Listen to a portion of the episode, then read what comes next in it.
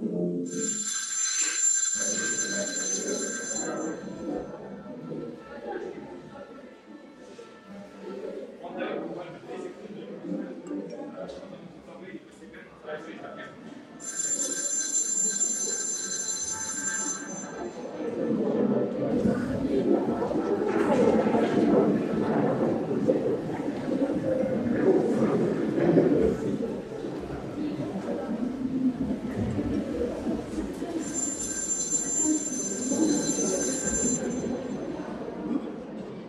Уважаемые слушатели, просим вас отнестись с уважением к артистам. Они стараются для вас. Акт первый. Сцена у психотерапевта. Действующие лица. Клиент. Мужчина. 35 лет. Актер. Алкоголик в ремиссии. Психотерапевт. Елена Панькова. 35 лет. Эмоционально-образный терапевт и гештальт-практик.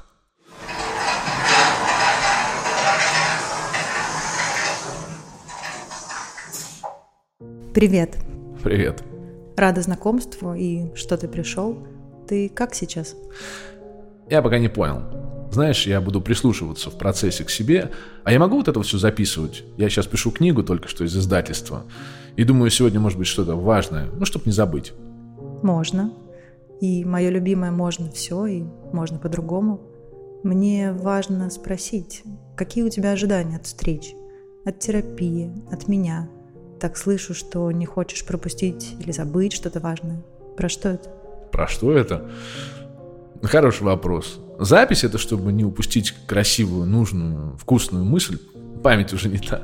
Я, конечно, высок и красив. Не пью, на скачки не хожу, только питаю к женщинам слабость. Я уже не новый, хотя здоров, что могло бы быть иначе. Но мне важно на этом этапе получить новый опыт, даже саморазвитие, расширение осознанности. Психотерапия вроде про это. Как-то надо развивать эту затраханную, уставшую зверушку. Психотерапия про это тоже. А что за затраханная, уставшая зверушка, про которую ты сейчас-то, как мне показалось, с пренебрежением сказал? Скорее, с отвращением. Ну, тот прошлый я. Отекший алкаш в застиранных штанах, толстый уродец, ничтожество, животное, зверушка бухает, трахается, живет в моменте, все забывает и на все забивает. Сегодня 250 дней моей трезвости, на 250 дней я все дальше и дальше от него. Я даже выбросил все старые его шмотки с трусами. Нас ничего больше не связывает. Его шмотки? Как про другого человека говоришь? А мне очень любопытно познакомиться с тем, кого ты так подробно и даже чувственно описывал сейчас и отвергал одновременно. Но я так все равно хочу вернуться к твоим ожиданиям, желаниям. Чего ты ждешь? Как я могу помочь тебе здесь? А я вот что-то совсем не хочу к нему возвращаться. Но к себе хочу вернуться, а к нему нет. Но ты психолог, тебе виднее. Надо, значит, войдем в образ, сыграю свою не лучшую роль. Чего я хочу, чего жду, чего пришел. А что я хочу? Ну, чтобы было хорошо. Ну да, я и сам задавал себе этот вопрос. Зачем иду и почему сейчас? Я вообще не хотел никогда. Был у психиатра, ходил на группу недолго. Я боялся, что что-то такое раскопая внутри, что меня бы повернуло обратно, вывернуло не лучшей стороной в ту пропасть. Сейчас не страшно? Что изменилось? Ну, я вроде далековато уже отошел от этого алкаша. Расстояние-то вроде уже приличное. Я теперь только чайный пьяниц. Я тебе открою секрет, это не сила воли. Так сказать, пересел на кое-что другое. Ну, если у нас один культурный код, ты меня поймешь. Но я чувствую, что это меня как-то сдерживает, не дает масштабироваться. У меня большие планы на себя, но... Но я, бывает, проваливаюсь, депрессивные эпизоды. Я пью антидепрессанты по назначению врача, да, уже в минимальной дозировке. Как-то пробовал пытаться соскочить самостоятельно, было помутнение. Так, конечно, нельзя. Синдром отмены словил неприятный. И тревога. Вот, тревога и беспокойство – это Вспоминал недавно, как планировал свой смерть. Вот дурак. Стыдно. Стыдно быть несчастливым. Ты говоришь об очень страшных и тяжелых вещах. И ты делаешь это с ухмылкой. Я, я очень сочувствую тебе, что там и тогда тебе было так невыносимо тяжело и, похоже, очень одиноко в своей жизни. И ты говоришь про стыд. Перед кем тебе стыдно? Ну да. Какой нереализованный, все потерявший алкаш не хочет выпилиться? Простой и удобный способ. Но я не смог. Я не слабак. Он да. И завтра всегда будет лучше. Не пей сегодня моя мантра. Но мне стыдно перед всеми. Нельзя быть несчастливым. Нельзя быть таким несовершенным. Замечаю, как меняется твой голос, как ты замираешь, когда говоришь о прошлом, и как начинаешь дергать ногой. И я тогда же пугаюсь об эти нельзя. Как-то очень включаюсь. Даже злостью на эти запреты. Ты так забегаешь от этих чувств. Мы прикасаемся к больному. Да. Отличное словечко. Прикоснись ко мне, я готов. Мы всегда можем остановиться, если тебе будет достаточно. И все, с чем мы можем встретиться внутри себя, это собственное несовершенство. Я постараюсь. Но я уже волнуюсь. Представляешь, вот я об этом говорил. Этот черный ящик Пандоры прям застучал внутри. И заржал этой лошадкой блестящей, что, где, когда. Отчим мой любил этих знатоков. Напивался в интеллектуальной компании.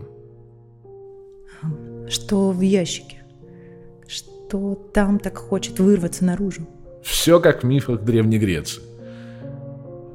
Если его открыть, этот ящик, то все бедствия, от которых страдает человечество, поглотит все вокруг меня поглотит.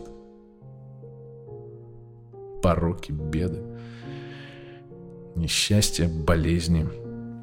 А ты знаешь, что осталось в том ящике на самом дне, если мы опираемся на мифы и легенды? Я не знаю. Но я бы оставил себе надежду. Точнее, ее я и оставляю себе сейчас. Завтра будет лучше. Это же она у вас с Зевсом одна задумка. А ты можешь мне рассказать про ту свою часть, которую ты так усиленно сегодня с отвращением отвергал? Представь его рядом с собой и скажи, что ты чувствуешь к нему. Он слабак. Он не справился. Он почти вышел в окно, он неудачник. Его выгоняет с работы, от него уходит любимая женщина. И правильно, кстати, делает. Он ноль. Пустое место. Он разочаровывает всех вокруг.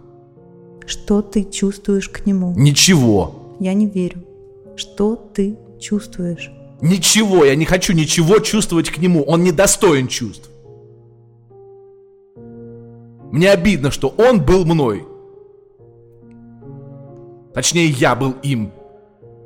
Я злюсь на него, я презираю его. Он мог все испортить. Он мог лишить меня жизни. А чего ему хочется? Ты серьезно? Выпить ему хочется, наверное, не знаю. А ты станем. В качестве эксперимента. Это просто роль.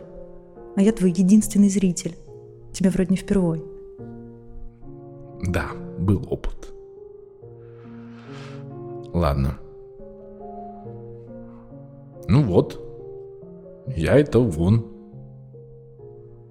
Он это я. Знаешь, Странно так. Мне тут очень жалко себя. И тело все каким-то мягким становится. И тут не я, ну, я, но не сейчас. Почему мне себя тут жалко? Сколько тебе там лет? Ты кто? Где ты? Я какой-то совсем ребенок. Я прям чувствую себя маленьким, даже не подростком, прям ребенок. Жалкий, беззащитный. А как ящик Пандоры выглядит сейчас? Ребенку он знаком? Да. Это его ящик. Ящик с игрушками. А внутри кубик Рубик. У меня был такой. Мам дарила. Крутил, но никогда так и не собрал. Мне не получалось. Я просил помощи, но как-то некогда было всем, и не до меня. И мне очень обидно тогда стало. Тогда так разозлился, что я не могу сделать идеально, то я его и разломал. Сначала кубик разломал, а потом и себя. Меня тогда сильно наказали, не разобравшись. Очень обидно было и больно. Сейчас я его наказываю. Ты был ребенком. И мне жаль, что рядом не всегда оказывались взрослые взрослые, готовые поддержать. Там, где ребенку сложно справиться в одиночку, знаешь, есть такая зона ближайшего развития, то, что ребенок сегодня делает с помощью и поддержкой родителей, завтра он уже делает сам. И это не я, это Великий Угодский сказал. И в твоем опыте, похоже, этого нет. Среда, в которой ты развивался, не была благоприятной. Я мало знаю, но заметила, как ты весь сжался, когда говорил про отчим. А сейчас уже во взрослом возрасте, когда ты столкнулся с чем-то для себя невыносимым, не нашлось силы и опыта опереться на близких, только на зависимость. Но ты же справился, ты справляешься. Но продолжаешь ругать, отвергать эту свою часть. Похоже, ребенку внутри тебя все еще очень-очень сильно нужна поддержка взрослого, тебя. Похоже, на это уйдет целая глава в книге. Про поломку основного инстинкта самосохранения. Это будет современная поэзия, детка. Да, мелкий, я у тебя есть. И кубик этот я тебе помогу собрать. И того себя, у которого не было стопа, я не буду отвергать. Мне за него не стыдно. Даже так мне за себя не стыдно. Не... Мне за нас не стыдно, так лучше. И подвиги я все свои еще совершу. Нас у всех есть на это сила. Но, похоже, сейчас случается внутренний подвиг. Самый важный. Самый... Ну, не было у меня этого авторитета, который бы мне сказал, что надо вот так. Теперь придется быть таким авторитетом. Важно свериться мне сейчас. Как твоя тревога? Твое беспокойство, о котором ты говорил вначале. Кубик собирается. А вместе с появляющимися гранями уходит это беспокойство, что я никогда не справлюсь. Да, даже не справиться можно. Ругать не станут. Не стану. Просто я продолжу дальше. Я не один. У меня есть я.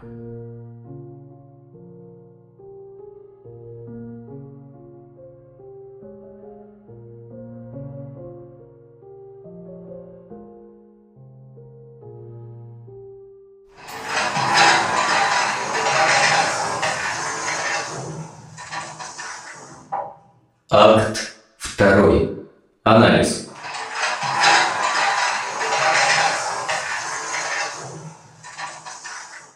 Поехали, пишем. Привет, Лен. Аля, привет. Слушай, какой классный сценарий ты написала. О, спасибо, дорогая. Очень Мгм. откликается. Действительно откликается, и я думаю, откликается многим, потому что это распространенная проблема. Давай ты сама расскажешь, э, о чем сессия, про что это было. Мы затрагивали здесь множество важных, актуальных, острых социальных проблем, и алкоголизм, и депрессии, и суицидальные мысли. Алкоголь и депрессия может стать смертельным коктейлем. Ведь сам алкоголь – это депрессант, а не антидепрессант. с накопительным эффектом и явным последствием для ментального и физического здоровья. И в большинстве случаев, когда начинаем работу с клиентом с алкогольной проблемой, выясняется, что клиент длительное время проживает ряд симптомов, указывающих на наличие депрессии, даже не осознавая этого. Есть даже такой специальный термин – алкогольная депрессия. А на фоне так называемого постабстинентного синдрома депрессия может длиться очень долго. А зависимость любая – химическая, алкогольная и многие другие может быть как причиной, так и следствием. Это очень сложный и многослойный коктейль. Ты так много говоришь об алкогольной зависимости и о зависимости в принципе. Ты можешь э, сказать, что такое алкогольная депрессия? Потому что такой термин я слышу впервые. Алкогольная депрессия – это последствия воздействия на мозг алкоголя и интоксикации. Я повторюсь, алкоголь не антидепрессант, он не является им. Да, он повышает настроение за счет стимуляции, выброса дофамина. И в результате расслабление, тревоги уносят в туман, единороги, сплошная радость и кайфота. Но расплата за это состояние несет обратный эффект. Алкоголь нарушает выработку дофамина, серотонина, других нейромедиаторов и приводит к дисбалансу на биохимическом уровне, нарушая работу мозга и добро пожаловать в депрессию. Слушай, твои блестящие лошадки отлично описывают состояние алкогольного опьянения. Um, ну, вообще не смешно. Давай по симптомам. Какие симптомы? Um, ну, вот основные симптомы алкогольной депрессии, проблемы со сном. Это может быть как бесконечная сонливость, так и бессонница, нарушение аппетита, проблемы ЖКТ, ну, как в ту, так и в другую сторону. Перепады настроения, у тебя может быть апатия, вспышки гнева, ты можешь испытывать э, жуткую тревогу или страх, которая перетекает в чувство вины, а, беспомощность, э, ненужность. Э, тебе кажется, что тебя все время обижают окружающие. Ты можешь такой вот находиться в состоянии общей заторможенности. Или такие состояния, они сменяются очень резким возбуждением. Русские горки, потеря интереса к жизни, сниженная либидо, проблемы с концентрацией, да миллион всего мысли хаотичны. Ты то застреваешь в них, то зацикливаешься на них, на каких-то там негативных мыслях. В тяжелых случаях мысли о суициде и даже попытки их воплощения и проживание чувства вины, сожаления, социальные внутренние проблемы усиливают развитие депрессии. Картинка совсем не радужная, и, возможно, прямо сейчас кто-то увидит себя в этом описании и захочет по-другому очень тяжело кому-то сказать, чтобы он захотел. Именно поэтому мы предлагаем как будто реальность, которая записана в первом акте. Потому что только на чужом примере перекладываешь на себя. Говорить бессмысленно. Треугольник Картмана работает всегда. Жертва, спасатель и насильник. О боже, что делать? Как бы ты работала? Что ты делала в этой сессии? Здесь же вроде как не было запроса именно про депрессию, то, о чем ты сейчас много говоришь. Да, клиент не пришел с запросом на депрессию, да, но это все фон. Это все важно. Важно, на каком фоне развивается то или иное состояние. Клиент говорил про тревогу, и что это состояние актуально, оно беспокоит настоящий момент. А это же, ну, все составляющая часть. А через эту тревогу через это отвращение к своей зависимой от алкоголя части мы смогли прикоснуться к раненой и незащищенной детской части клиента. Там наша пропасть. И прежде чем в нее прыгать, надо ее чем-то наполнить. Клиент справлялся, справляется, но в одиночку это, это тяжело. Ты так смело затронула детскую часть. Я слышала, что алкоголизм – это наследственное заболевание. А вот влияет алкоголизированная среда или как это работает? По этому вопросу, ты знаешь, так множество дискуссий, и в моей парадигме влияние оказывает многогранность этих факторов. Кубик Рубика должен собраться. Но среда абсолютно точно влияет на развитие психики и личности в целом. Есть такой термин «взрослые дети алкоголиков». А, или ВДА. Его приписывают э, Джанет Войтец, и в своей докторской диссертации она показывала эффективность 12-шаговой программы. А программа эта, она была разработана еще в 30-е годы прошлого столетия американцем Биллом Уилсоном, который длительное время употреблял спиртные напитки, и после он вместе с единомышленниками он организовал группу анонимных алкоголиков, которая насчитывала несколько десятков участников. И спустя год после организации этой группы была разработана как раз непосредственно программа. Это бесплатная программа, и каждый может ее воспользоваться во всем мире. И если возвращаться к ВДА, это не какая-то психологическая категория или диагноз. Это просто люди, которых объединяют какие-то определенные эмоциональные, психологические проблемы, характерные особенности взрослых детей из алкогольных или дисфункциональных семей. И стоит добавить, что под дисфункциональной семьей подразумевается абсолютно любая семья, в которой было эмоциональное или физическое насилие, алкоголизм, наркомания. И пить в такой семье, издеваться над ребенком могут и как родители, так и приемные родители, дедушки, бабушки или отчим. Я бы еще сказала, что среда, она будет усиливать наследственность, если есть это в анамнезе.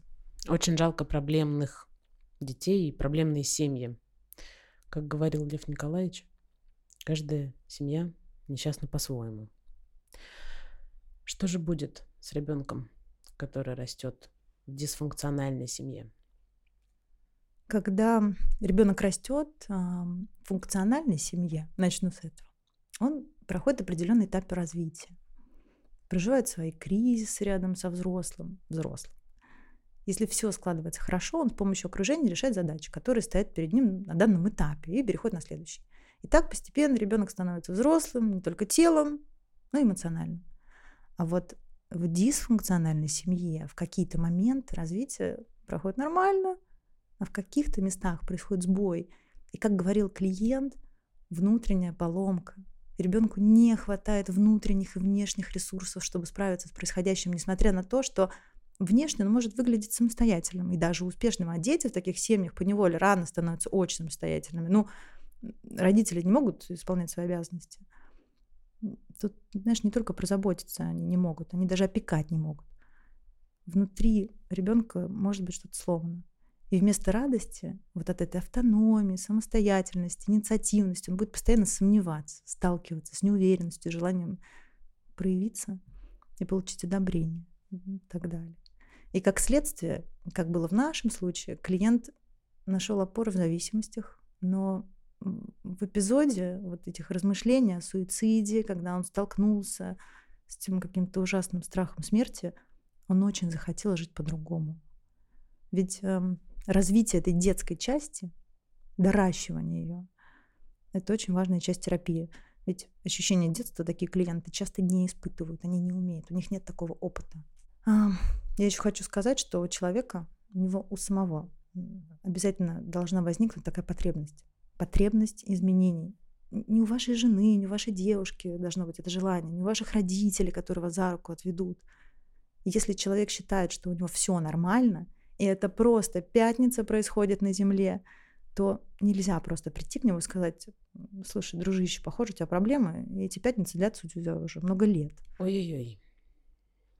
Мы уже говорили о том, что не слышат люди с зависимостями, что им говорят извне может включить только личный опыт или предел.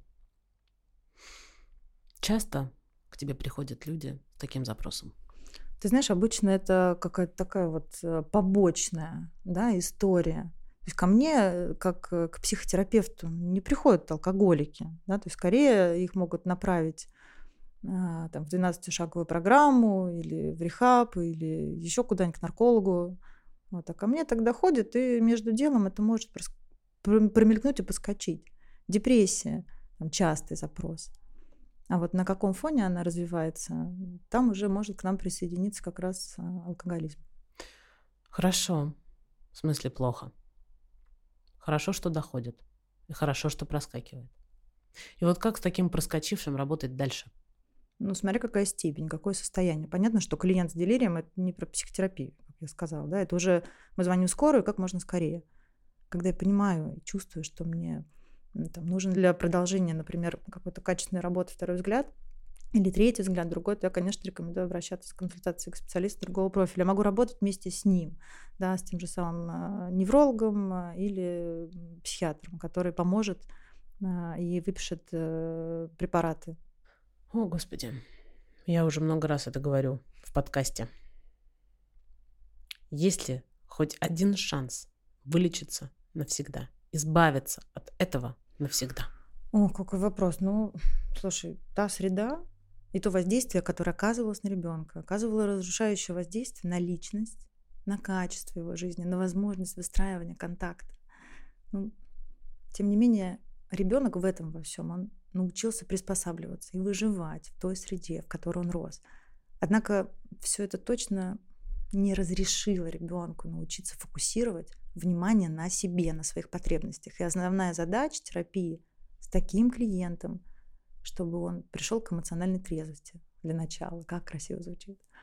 Чтобы в процессе у клиента появилась надежда взрастить внутри себя любящего, заботливого родителя взамен того реального и пьяного. И в этой сессии уже случилось то, что взрослый ребенок смог признать свои разные чувства и части, и даже где-то прожить их.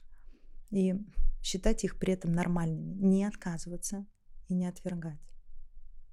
И если такой клиент дойдет дальше, пойдет дальше. Терапия исцеления может случиться. Дорогие, берегите себя, грейтесь об наш подкаст и не забывайте, что чрезмерное употребление алкоголя негативно влияет на наше физическое и ментальное расстройство. Можно, можно по-другому. Над спектаклем работали актер Данил Мухин, психотерапевт Елена Панькова, Саунд-дизайнер Игорь. Просто Игорь. Художник Михаил Щербак. Продюсерка Аля Миркина. Все, пока. Пока.